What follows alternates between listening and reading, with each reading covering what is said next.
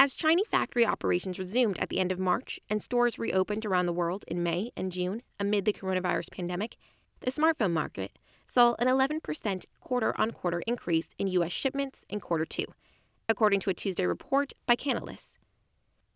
During the second quarter, vendors shipped nearly 40 million smartphones in the United States, which is still a 5% year on year decline. Canalys says nearly 70% of phones shipped in the US in that period were made in China, up from 60% the previous quarter. Apple and Samsung reportedly accounted for 7 out of every 10 devices sold. Apple shipped 15 million iPhones, and saw its quarterly market share reach 47% with the launch of the iPhone SE. Samsung shipment levels matched last year's, but it shipped 59% fewer Galaxy S20 5G series phones than the S10 series devices in Q2 2019. For more of the latest tech news, visit cnet.com.